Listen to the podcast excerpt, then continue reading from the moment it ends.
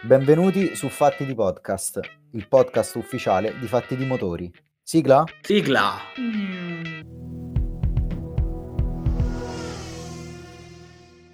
Bentrovati su Fatti di Podcast. Questa volta è Luca al microfono che fa la presentazione. Dove siete? Chi siete? Ma soprattutto, cosa c'è di meglio di Fatti di Podcast? Ste, che dici? No, niente, non c'è niente di meglio. No, non è vero, in realtà un sacco di cose sono meglio di Fatti di Podcast, vai. Va detto, ammettiamolo. Lo penso anch'io, solo che mi piaceva fare questa intro. Va bene, lo capisco, però insomma. Va bene, dai, allora, questa settimana non ci sono state gare.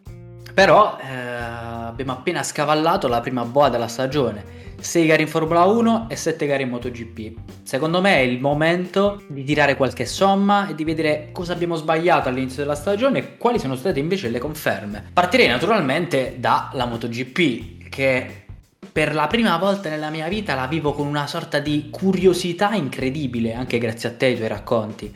Allora, in questo momento abbiamo un Quartararo leader del mondiale, con un Zarco a sole 4 lunghezze e una Ducati che sembra essere il mezzo da battere.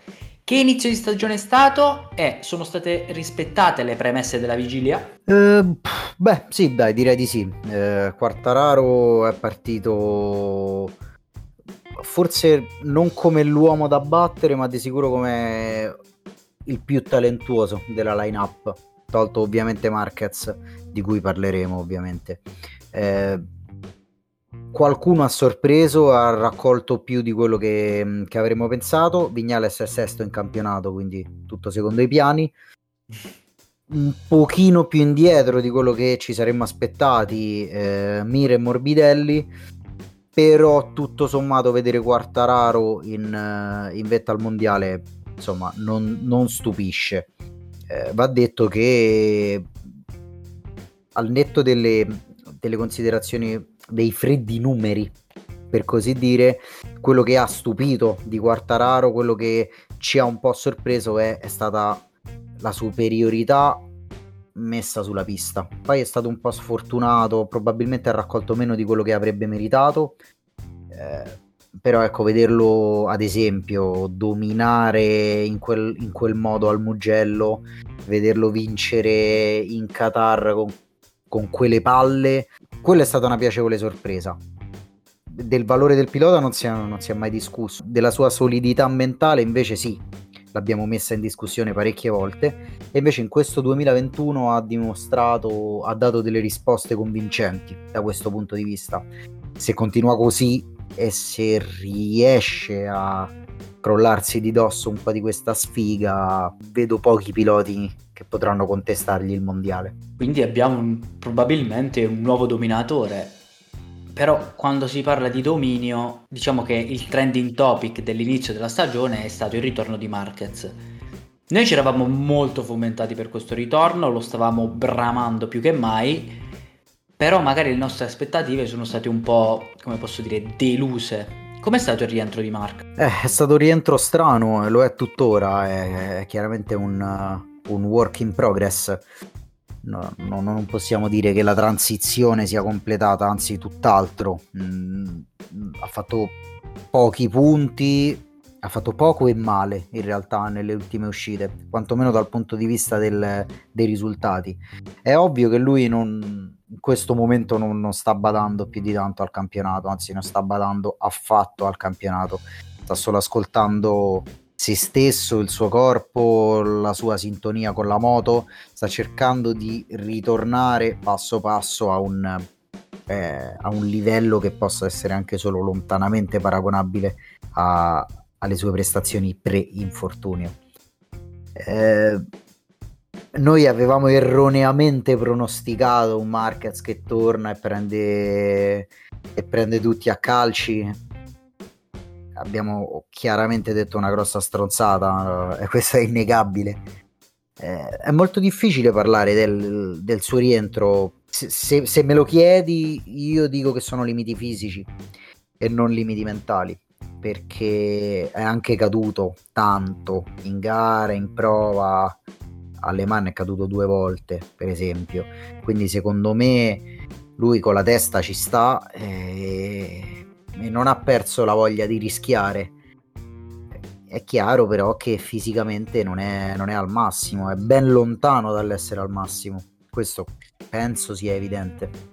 Ma da quello che puoi immaginare, ci sarà di nuovo questo massimo perché la forma fisica verrà recuperata o questo infortunio probabilmente ci ha privato di, del Marquez o del pilota più dominante degli ultimi anni? Eh, questa è una bella domanda. Anche io mi, me la sono posta varie volte, me la sono posta a ogni gara, a ogni turno, ogni volta che guardavo un, un suo tempo, eh, ogni volta che lo vedevo cadere, ogni volta che lo vedevo piegare, eh, ogni volta che lo vedevo leggermente diverso da come me lo ricordavo, no? Proprio visivamente, esteticamente, meno fluido, meno, eh, meno estremo nella guida. È veramente difficile rispondere. L'ultima volta che mi sono espresso in, in, in proposito l'ho detta grossa, quindi non, non, so quanta voglia ho di espormi ancora. Diciamo che questo podcast ci ha, ci ha insegnato che ogni tanto i, pro, i, proclami è meglio se ce li teniamo per noi. Eh sì, eh sì, eh sì. In questo caso no, no, non lo faccio il proclama proprio perché non, non ho un'idea netta e definita in, in, merito. È chiaro, comunque ha avuto un problema serio, operazioni su operazioni, su un braccio, la situazione che, che, che, ha dovuto affrontare e che sta affrontando è una situazione sicuramente critica. Il suo ritorno si sta rivelando più tosto di quello che pensavo sinceramente, quindi è lecito, è lecito domandarsi se ritornerà mai ai, ai, ai fasti di una volta. Pistola alla tempia, ti dico che secondo me sì, magari non al 100%, ma comunque può tornare su ottimi livelli e i suoi ottimi livelli, come ho sempre detto e questo lo rivendico, sono, sono inarrivabili ad oggi per gli altri. Però vediamo, magari torna torna su livelli molto alti fra un anno e mezzo, due anni e fra due anni avremo un Quartararo con due anni di esperienza in più su una MotoGP. Quoto, anche se stiamo parlando di campioni passati, campioni futuri, mentre il campione in carica stenta un po'. Questo inizio di stagione per Johan Mir è stato neanche un'altalena, è stato un down uh, totale. Che cosa sta succedendo? È lui, è la moto è il pacchetto che ha smesso di funzionare o sono gli altri che sono migliorati troppo?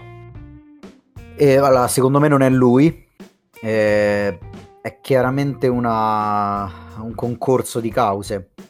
Gli altri sono migliorati, è chiaro, secondo me almeno è la palissiano gli altri sono migliorati, la Suzuki non è migliorata quanto gli altri, non è migliorata quanto la Yamaha e non è migliorata quanto la Ducati. E la questione è anche un'altra, che l'anno scorso Mir ha vinto un campionato strano, un campionato particolare, eh, corto, mh, combattutissimo, con un sacco di rivolgimenti, un sacco di, di colpi di scena e soprattutto con nessun pilota veramente in grado di mettere un minimo di costanza in pista. Lui ci è riuscito, il mondiale l'ha vinto per questo e se l'è meritato per questo, perché mentre gli altri si deprimevano lui faceva i podi. Poi si è pure tolto la soddisfazione di vincere una gara, così nessuno può dire ah, però ha vinto un mondiale senza vincere una gara. Quindi secondo me la, la, somma delle parti insomma restituisce un po' quella che è la situazione attuale. Gli altri sono cresciuti di più e questo è un mondiale con 20 gare 20 e passa gare eh, ed è un mondiale diverso. È un mondiale in cui un sacco di piloti hanno trovato la quadra.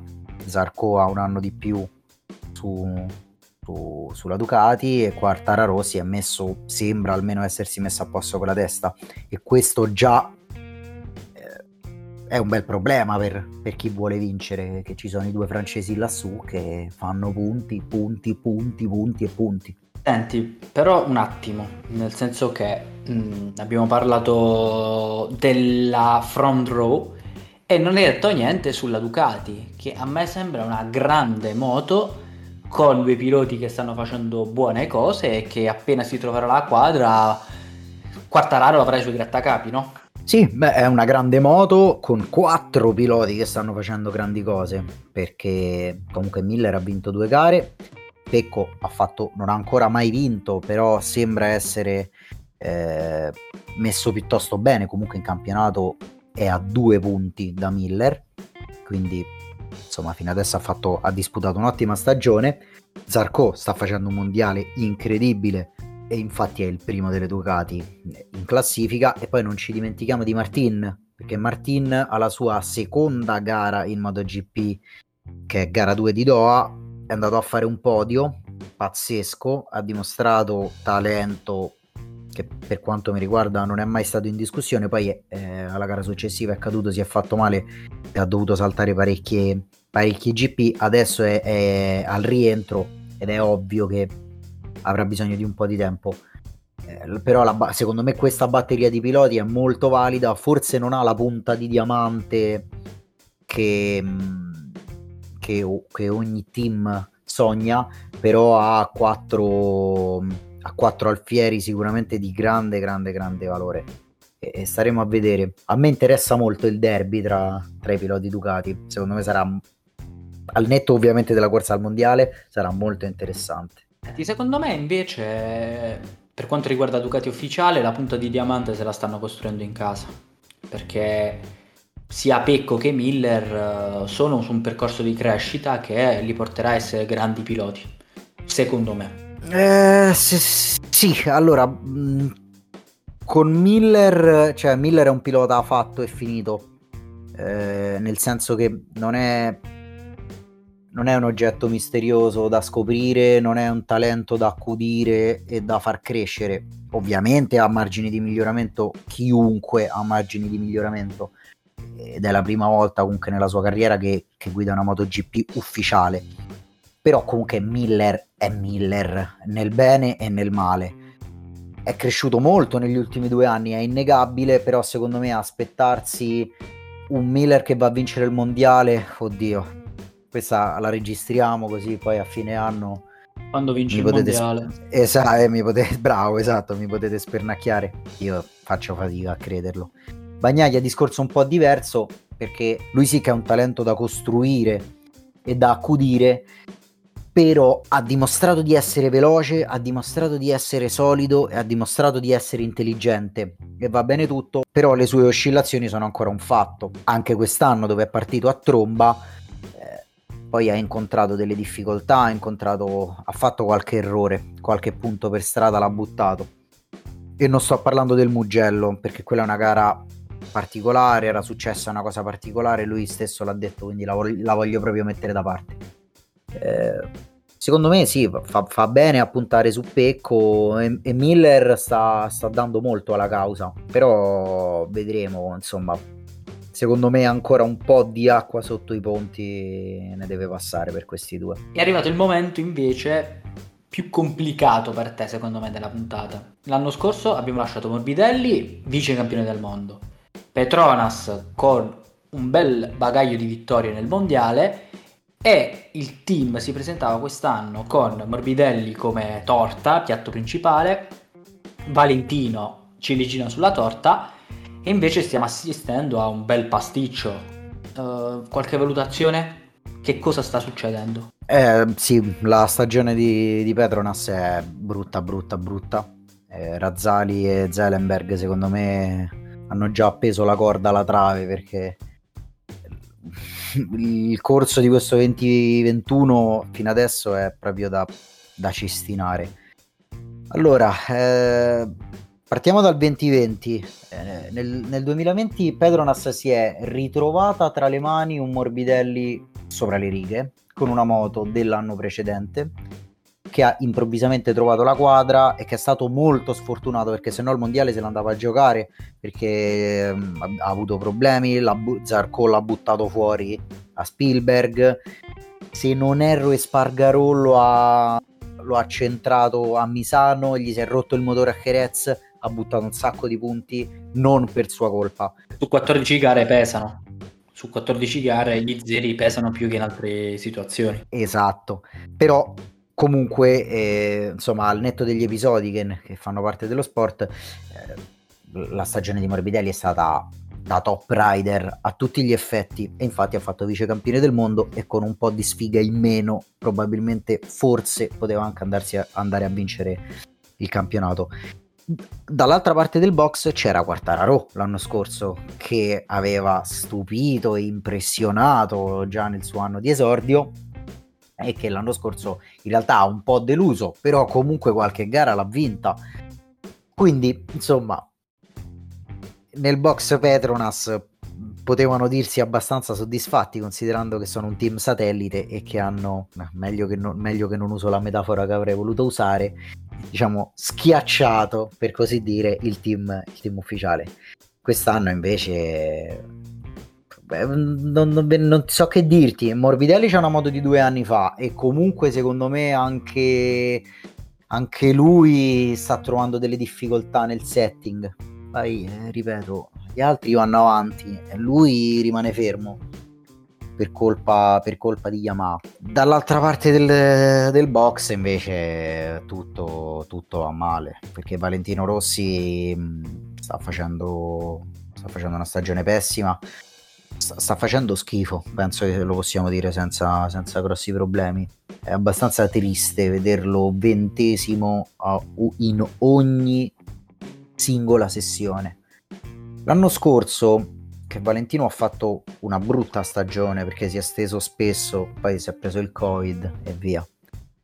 Però si è fatto qualche gara là davanti, ha rischiato di andare a podio a Misano, salvo sorpasso da fenomeno di Mir. Eh, si stava giocando anche il podio anche a Barcellona e poi si è steso, però era lì, ogni tanto veniva fuori con i suoi exploit riusciva a essere veloce. Quest'anno cambiano le piste, cambiano, cambia tutto e lui invece è sempre lì, sempre plafonato lì dietro. Nelle ultime gare sembra aver fatto un passettino avanti in effetti, però boh, fare la top 10 con facendo tutta questa fatica obiettivamente non rende molto giustizia alla sua storia. Oh, noi l'abbiamo sempre detto, alla fine noi siamo qui, lo commentiamo, però se lui è felice di correre, punto. Sì, ma l'ha detto lui stesso. Gli hanno chiesto in un'intervista quanto il divertimento è correlato ai risultati. Tanto, poco ha fatto e Valentino è uno sportivo, ha risposto con grande sincerità e, e questo è ammirevole, ha detto eh, il divertimento è strettamente correlato ai risultati. Lui lo sa, secondo me quest'anno non si sta divertendo non si sta divertendo proprio per niente, anzi sta contando le gare e non vede l'ora che finisca perché non sembra trovare, è una mia personalissima opinione, eh. Eh, non, non, non, non, sembra trovare il, ba- il, bandolo della matassa e, questo, è, questo lo fa soffrire, come è naturale che sia, e a fine stagione a mio avviso si ritirerà, come è giusto che sia. Mm, sì, sono d'accordo con te. Ciò che è desolante non sono tanto i risultati, a mio modo di vedere, ma la difficoltà nella ricerca della soluzione e quindi andare per tentativi. Sì, lo vedo un po' quasi rassegnato. Poi ripeto, sono sensazioni basate sul niente che ti fai guardando le interviste post gara. Lui è sempre lui, cioè un grande, è un pilota dal carisma smisurato, però la situazione è sotto gli occhi di tutti. Secondo me vedersi sempre in fondo alla classifica in ogni sessione, lo ripeto, eh, mentalmente ti fa parecchio male. Lui ha superato le 40 primavere, quindi voglio dire. Ok, allora, però gira e rigira si parla sempre degli uomini di copertina e noi caschiamo sempre in questo difetto, secondo me invece ora ti voglio chiedere una cosa, lontani dalla copertina, quali sono stati i piloti che ti hanno più stupito e invece quelli che ti hanno più deluso? Allora, eh, quel, quello che secondo me è il più deludente in assoluto è ovviamente Alex Rins, perché semplicemente non riesce a fare il suo lavoro visto che è sempre a terra. E mi dispiace perché è un pilota forte, è un pilota molto talentuoso, ma obiettivamente la sua stagione fino adesso è stata ai limiti del patetico, visto anche l'ultima uscita in Catalunya che, che, è caduto in bicicletta sul circuito e si è rotto, si è rotto il polso. Veramente, questa è veramente una comica. mi dispiace per lui, lo dico sinceramente, non, non, lo voglio, non, lo voglio, umiliare, lo dico, lo dico, con l'amaro in bocca perché secondo me è un pilota che merita di stare in alto, però eh, questa è la situazione ed è, ed è inutile, ed è inutile legar, negarla. Mi, mi, è piaciuto molto Oliveira ovviamente perché sta portando a casa degli ottimi risultati dopo un avvio complicato e mi ripeto, mi è piaciuto molto Jorge Martin perché al netto del, dell'infortunio e della sfortuna e dei pochi punti, come è naturale che sia, eh, mi, ha stupito, mi ha stupito vederlo così competitivo da subito e penso che, penso che sia un fenomeno. Mi auguro che, che raccoglierà il più possibile. Beh, in quei pochi frangenti in cui l'abbiamo visto ha portato a casa la pagnotta e l'ha portata a casa bene. Sì, sì, ha fatto sempre il fuoco. Anche nella prima gara che si è messo là era nelle primissime posizioni, nei primi giri, poi è scivolato indietro, ha chiuso se non erro quindicesimo, però comunque ha dimostrato di, di, di avere una carica. Si è mangiato le gomme, le ha sfonnate, sì, ok, è vero, è arrivato dietro a Bastianini che invece piano piano ha costruito la sua rimonta. Però vedere un pilota che arriva e fa subito il pavone mi, mi ha stupito e infatti alla seconda gara ha fatto il podio. Allora, mi hai dato un gancio perfetto, Bastianini. In MotoGP avete la fortuna, c'è la fortuna di avere molti italiani. Ora ti voglio super mega telegrafico. Fammi la classifica di chi è andato meglio, da chi, il primo e chi è andato meglio e poi via via chi è andato peggio secondo te dei piloti italiani in MotoGP. Beh, ovviamente impossibile non mettere Bagnaia primo quindi ti metto Bagnaia primo, ti metto Bastianini secondo e ti metto... Eh, qua diventa difficile perché dietro hanno fatto tutti abbastanza schifo. Ti metto Luca Marini terzo perché è giusto, perché comunque è un anno da rookie e non mi aspettavo di vederlo in alto, però qualche punticino se l'è portato a casa. Poi ci metto Franco Morbidelli ci metto e qui e qui e qui veramente poi metto poi metto Danilo Petrucci Valentino Rossi e Lorenzo Savadori e qua sono andato proprio con la classifica perché sono stati tutti e tre insomma un po' deludenti se non ne abbiamo parlato effettivamente telegrafico sul Petrux dai ha cambiato la moto fa tanta fatica tanta tanta fatica Dico una cosa sola. KTM ha già preso Gardner per l'anno prossimo. Ciao Danilo. Ciao Danilo. Che poi dispiace perché... Sì, no, è un personaggio simpatico, positivo, ha fatto anche belle cose. L'anno scorso, cioè non mille anni fa, l'anno scorso ha vinto una gara, però boh, non sono mai stato un suo fan, lo ammetto. Vabbè, detto ciò, detto ciò, di MotoGP abbiamo, abbiamo parlato probabilmente anche troppo. Quindi adesso passiamo alla Formula Beautiful, cioè questo meraviglioso sport dove si corre in macchina e dove la soppopera regna sovrana, cioè questa, no? Questa, l'abbiamo, l'abbiamo, già detto la settimana scorsa, cioè abbiamo queste sottotrame proprio da soppopera ed, ed, è bellissimo, impossibile non divertirsi con, con la Formula 1, tranne che quando ci sono le gare por supuesto. Ho molto più intrattenimento durante la settimana che nel weekend. Sì, esatto, Horner, tu, Marco, poi quelli parlano sempre, a me mi fanno troppo ridere. Ma va bene così, parliamo un po' di pista. Eh, Max, r- leader del mondiale, come avevi pronosticato stranamente, e Lewis insegue come un matto con qualche patema. Questa Mercedes sembra aver mostrato un po' di, di crepette Perez porta a casa la pagnotta, questa è una cosa che dici tu, ma è una cosa che dici perché ha vinto l'ultima gara. Se non l'avessi vinta, stavi già pronto con gli stracci, io lo so. E quindi commento veloce sulla situazione Red Bull Mercedes. Allora, per quanto riguarda Perez, non è vero, perché Perez è un crescendo, è un diesel e sta andando sempre meglio, anzi io difendo sempre il secondo pilota mer- di Red Bull perché è un tritacarne quel posto, con Marco che parla a sproposito, ma su questo soprassediamo. Come avevo detto... È un po' tipo la Roma la Red Bull. Sì, sì, sì. Cioè, brucia, brucia tutti. sì, sì. Cioè, si cerca subito qualcuno da immolare. Se tu tieni conto, immagina, no, Max Totti e il secondo pilota e tutti quelli intorno a Totti. esatto. Il secondo pilota è l'allenatore, che viene la vittima sacrificale di, di ogni anno, esatto. Scusami però ti ho interrotto, torniamo a noi. Allora, io sono un fenomeno dei, dei, pronostici e appunto come avevo pronosticato Red Bull avanti, Red Bull vincerà il mondiale. Non so a questo punto se lo vincerà con Verstappen o con Perez, qui casca la bomba.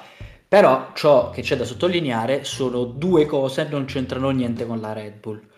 Uno, Lewis Hamilton è il più forte di tutti perché sta tirando avanti la carretta in una maniera incredibile. Due, Mercedes non ha fatto la macchina più veloce, ma secondo me questa non è tanto una cosa da sottolineare che in otto anni può anche succedere, è come si stiano mostrando delle crepe nel team. Con uh, Wolf che era abituato a far parlare solo la pista e ora è abituato a parlare solo lui davanti ai microfoni e a fare le bisticciare con Horner, che sinceramente non è un bello spettacolo per lo sport. Ma questo lo dici tu, secondo me è un bello spettacolo però mi rendo conto che c'entra, sicuramente non c'entra niente con lo sport. Eh, parliamo un po' di Ferrari. Chiaramente l'aspettavamo al varco, noi come tutta, come tutta la nazione. Eh, è un'altra stagione difficile comunque, è un'altra stagione avara di soddisfazioni, però tutto sommato alla fine di riffa o di raffa qualche, ris- qualche risultato sta arrivando, sebbene comunque non è che si parli di, di, di, di traguardi eccezionali. Giudizi? Allora sì, hai ragione, nel senso che quando si parla di Ferrari si deve parlare di pole, di vittorie e di piloti che lottano per il mondiale. Stanno ancora pagando il 2020 o forse anche il 2019 per la questione motore stanno pagando una, ser- una serie di scelte, una... delle strade intraprese che non hanno pagato. E però quest'anno c'è una piccola risalita che secondo me farà molto bene all'ambiente, soprattutto per quello, e continuo a ripeterlo tutte le settimane, quello che è l'obiettivo designato, che è il 2022 stanno costruendo una squadra ancora prima che una macchina, stanno costru- costruendo una coppia di piloti, Leclerc inizio da 8, Sainz inizio secondo me da 9, anche se i risultati sono un po' sballati, ma Sainz sta facendo delle cose incredibili. E il 2022 appunto come dicevo è il, eh, l'obiettivo segnato a Maranello. Stanno crescendo bene, ciò che dico io è ha avuto senso buttare tre anni per il 2022 il 2022 è sinonimo di successo, lo deve essere perché se non lo sarà la rivoluzione a Maranello, ma non quella di cambiare le teste e facciamo la Fiat direttamente in Formula 1, tanto se questi devono essere risultati va bene, meglio cambiare. Quindi insomma possiamo dire con ragionevole certezza eh, che il terzo posto della classifica costruttori sarà una sfida tra Ferrari e McLaren di Ferrari abbiamo parlato, diciamo due parole su McLaren. Landone fenomeno, Ricciardo invece che arriva chiaramente insomma in pompa magna, anche giustamente visto la sua storia, fa tanta tanta fatica. Parlami di, di Lando e di Ricciardo e parlami anche di questo, di questo derby Ferrari-McLaren, che poi non ha niente di un derby, però mi piace la parola derby, via. Uh, chiamiamolo derby perché Ferrari e McLaren sono l'aristocrazia di questo sport. Ora non me ne vorranno i tifosi Mercedes, i tifosi Red Bull, ma quando si parla di Ferrari e McLaren è come parlare di Real Madrid e Boca Juniors. Cioè, poi ci sono anche le altre squadre che sono forti, ma la storia appartiene a loro. E McLaren eh, sono molto felice per quello che sta succedendo a Walking, perché è stato un bel percorso di ricrescita e di rinascita dopo i disastri dell'era Honda, ma sono iniziati prima, da quando se n'è andato Hamilton, tra parentesi, guarda caso da quando se n'è andato Hamilton quindi sono yeah. molto felice di vedere questa McLaren che con un grande management, con uh, idee nuove, sta piano piano, passettino dopo passettino, riavvicinandosi alla vetta e chissà, magari tra qualche anno parleremo di una McLaren in lotta per il mondiale. Landone ragazzi, cioè Lando Norris è qualcosa di clamoroso, dentro la pista, fuori la pista, la sua capacità di portare a casa il risultato in ogni situazione è incredibile. Mentre dall'altra parte del box, in pompa magna, è arrivato Ricciardo che non sta riuscendo a portare a casa il lavoro. Ora, l'universo Formula 1 in questo momento è diviso in è in pilota in fase calante e magari non si è adattato ancora con la macchina. Io mi metto nel mezzo, cioè è innegabile che sia un pilota in fase calante, nel senso che ha sbagliato nella carriera tante scelte che l'hanno portato a essere un po' depresso, chiamiamolo così. Quindi ora magari deve ritrovare quella fiducia che ha in se stesso e cambiare macchina con la frequenza con cui l'ha fatto Ricciardo negli ultimi anni limita un po' i risultati, però se poi andiamo a vedere il percorso in Renault, al secondo anno sono arrivati uno o due podi, non me lo ricordo bene, comunque è arrivato il risultato prospettato. In McLaren, diamogli il tempo e 2022 si azzera tutto e quindi se lui avrà una maggiore confidenza con la macchina dell'anno prossimo e McLaren sarà ai nastri di partenza di un buon livello, potrebbe anche darsi di avere un Ricciardo in lotta per il mondiale. Noi comunque per insomma, per onorare la tradizione di fatti di podcast e più in generale di fatti di motori, siamo pronti con Requiem di Mozart e presto, anzi prestissimo, faremo il funerale anche a lui dopo, aver, dopo averlo fatto a Vettel e, e anche a Alonso che sono entrambi resuscitati. Ma questa è una cosa che abbiamo tempo, abbiamo tempo per fargli il funerale, per chiedere scusa, per dire no, ma io ci ho sempre creduto in realtà sono mesi che lo stai facendo, ma ne parliamo, ne parliamo, ne parliamo poi. Abbiamo parlato di quelli di cui parliamo sempre, tra cui dei funerali. Dimmi chi ti ha fatto godere di più fino adesso. Allora, eh, quelli di cui parliamo sempre è vero, e di questo pilota ne parliamo spessissimo perché io sono ossessionato, che è Pierre Gasly. It pasta? Drive fasta. No, allora, Pierre, Pierre, Gasly è il pilota più in forma del, mom- del, momento, secondo me, è il pilota che più è migliorato negli ultimi due anni ed è soprattutto, prima parlavamo di Roma, il Florenzi della Formula 1, perché via da Roma, titolare nel PSG, eh, eh, oh, cioè porta a casa il risultato Pierre, manda i bacini a Marco e io continuo a dirlo, se a questo ragazzo verrà data un'auto in grado di stare costantemente nella parte alta della classifica. Non dico che può vincere il mondiale, ma dar fastidio a qualcuno ci potrà riuscire tranquillamente. Quindi il mio pilota di copertina è Pierre Gasly. E qua ti fermo. Suggestione. Se l'anno prossimo, ovviamente è, è una situazione ipotetica, non andiamo a sviscerare, a scartabellare contratti, a pigliarci a clausole impensabili se per assurdo l'anno prossimo o fra due anni si liberasse un posto in Red Bull e Red Bull volesse riprendersi Gasly, posto che ad oggi puoi vincere solo su due macchine, poi chiaramente fra due anni non sappiamo come sarà la situazione, ma considerando che ad oggi si può vincere solo su due macchine, che sono Mercedes e Red Bull chiaramente, Gasly ci andrebbe? Io lo vedo una persona con tanta personalità e quindi lui ci andrebbe per andare a schiaffeggiare qualcuno. Fossi il suo procuratore, quindi ancora più mondo dell'assurdo, gli direi di non andarci, di trovare una macchina altrettanto forte come la Red Bull per vincere su un'altra macchina. Eh, se c'è però. Se c'è, perché lui se lo merita veramente e si merita soprattutto di andare a esultare in faccia ai tifosi avversari come fece De Bagliori in Manchester City, Arsenal del 2009. Eh, certo, poi ne ha cambiate parecchie di squadre De Bayor, quindi ha spesso esultato in faccia ai suoi vecchi, ai suoi vecchi tifosi. È passato dall'Arsenal al Tottenham, tanto per dirne una. Ma vabbè, ascolta, andiamo, andiamo avanti. Eh, perché io, io ti conosco purtroppo con te bisogna parlare chiaro. Hai parlato di tutti, hai parlato di Gasly, di Ferrari, di McLaren, di Mercedes, di Red Bull, di Horner, hai parlato di, di, di qualsiasi, veramente della qualunque. Non hai parlato solo di uno. Eh, sì, non ho parlato naturalmente della stagione disastrosa di Valtteri Bottas che... no, no, no, fermo, no, no, no, qua ti fermo, qua ti fermo. No, no, no, non è di lui che vorrei parlare, vorrei parlare di un altro di un altro pilota che hai, hai sotterrato con, eh, devo dire, con poca lungimiranza forse.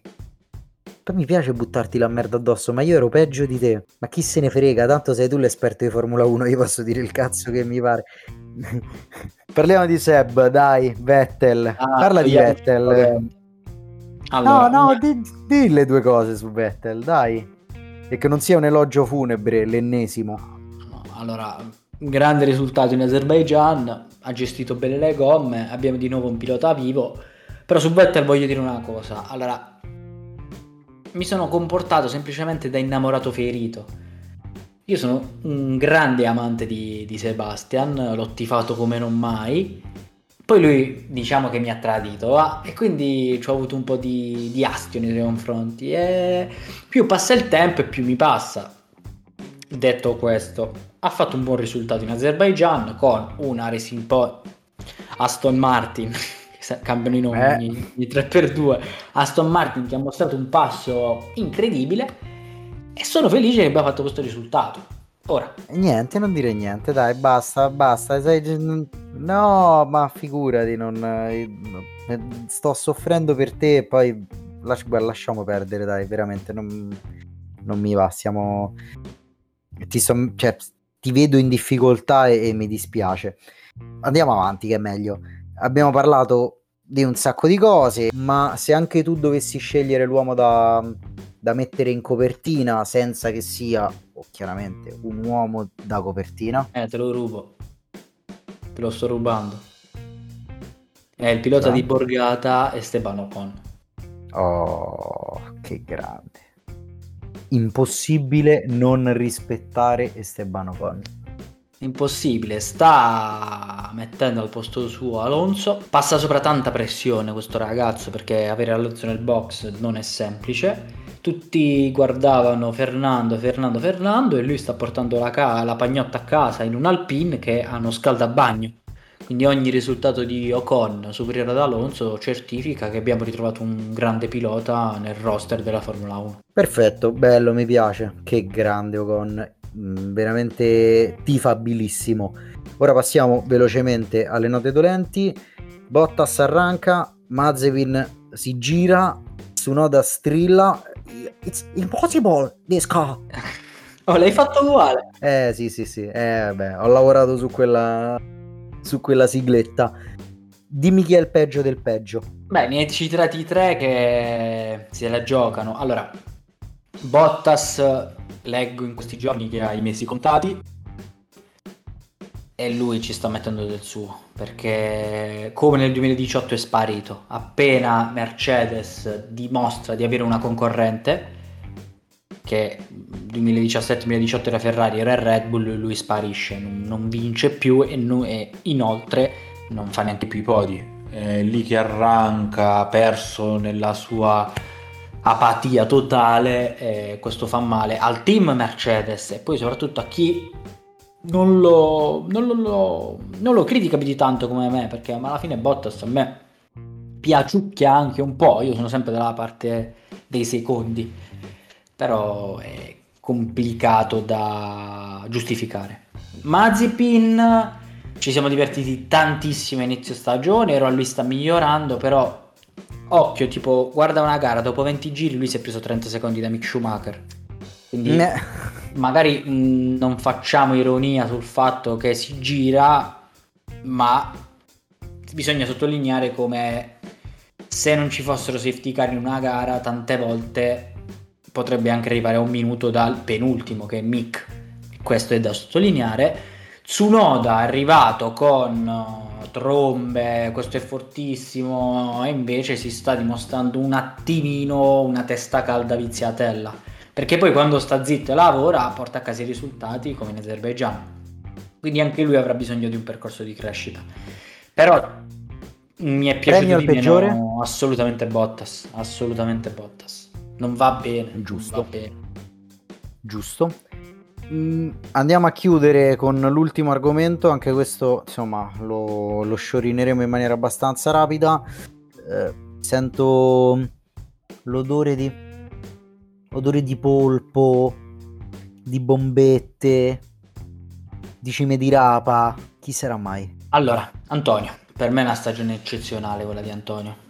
Percorso di crescita che continua. Raikkonen ora è 1 a 1, però Antonio ha avuto una vagonata di sfortuna da cui tanti non riescono a uscire, invece lui è lì ogni volta a sbattersi per questo team.